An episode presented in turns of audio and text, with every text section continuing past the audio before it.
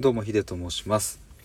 えー今回は過去から逃げるか過去から学ぶかというテーマで話していきたいと思います。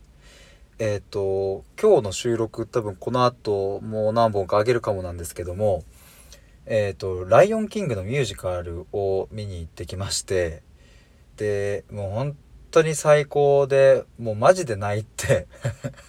ライオンキングで泣くんだっていう 僕もびっくりしたんですけどもそこでね本当にいろんなことに気づいたし、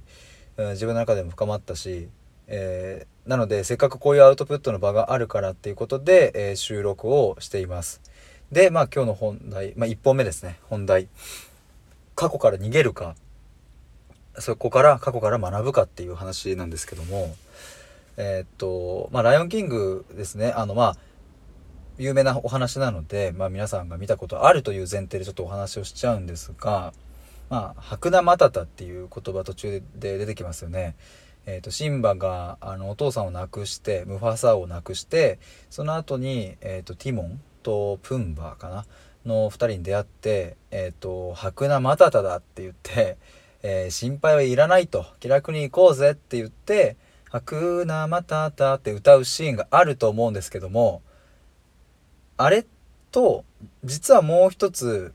僕は対比するシーンがあるんですね。僕の中であここかなってちょっと見ていて気づいたポイントがあってそれはうんと女の子のライオンのナラっていう子が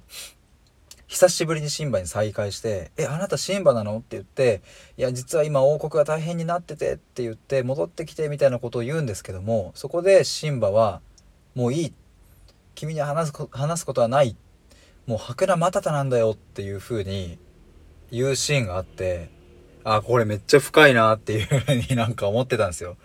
えーつまり白名マタタにも2種類あるっていうことですね。お父さんを亡くした後の「白名マタタ」を歌っていた時のシンバっていうのはすごく前向きにね歌っていたんですよ。まあくよくよしていてもしゃあないと前に進もうということで。しかし一方でその奈良が来た時の「白名マタタの精神なんだ」って言った時ってこれはちょっと後ろ向きなんですよね。えっとこの2種類っていうのは、え要はだから前向きに行くことと後ろ向きに行くことうんともっと言えば今日のタイトルです。過去から逃げるか、まあ、そこから学ぶかっていう話なんですよね。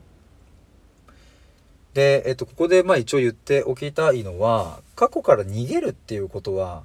えっ、と、そこには決して別に悪いとかいいとかっていう話は含まれないです。別に逃げたきゃ逃げればいいという話なので、えー逃げるのは悪い、悪いことであるっていうことではないですね。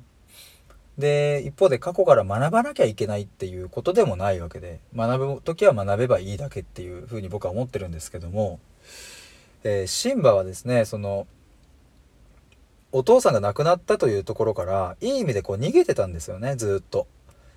でもそれがシンバにとってはすごく気持ちを楽にすることができて、えー、と楽しいなって思える瞬間楽園に過ごせてていいなって思える瞬間につながっていったわけなんですけどもただでも胸の奥の奥を見ていくと実はね結構傷ついていたと。そんな傷ついていた心を見ないように見ないように見ないようにってしていってしまったのもある種白なマタタであるっていう。でついにえっ、となんだっけなちょっと名前忘れちゃったな。あのヒヒの、まあ、ちょっとこう長老みたいなね猿ねあのキャラがね過去から学ぶか過去から逃げるかってねその話を確かしたんですよねシンバに。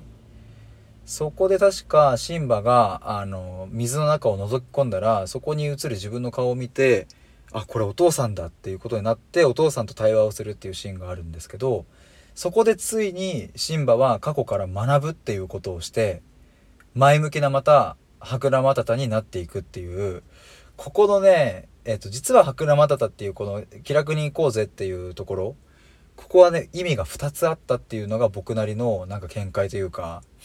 まあでも人間はそうやって、えー時に逃げたりしてでも時に学んだりして、えー一歩一歩進んでいくもんなんだなって思った時にむちゃくちゃ泣きました。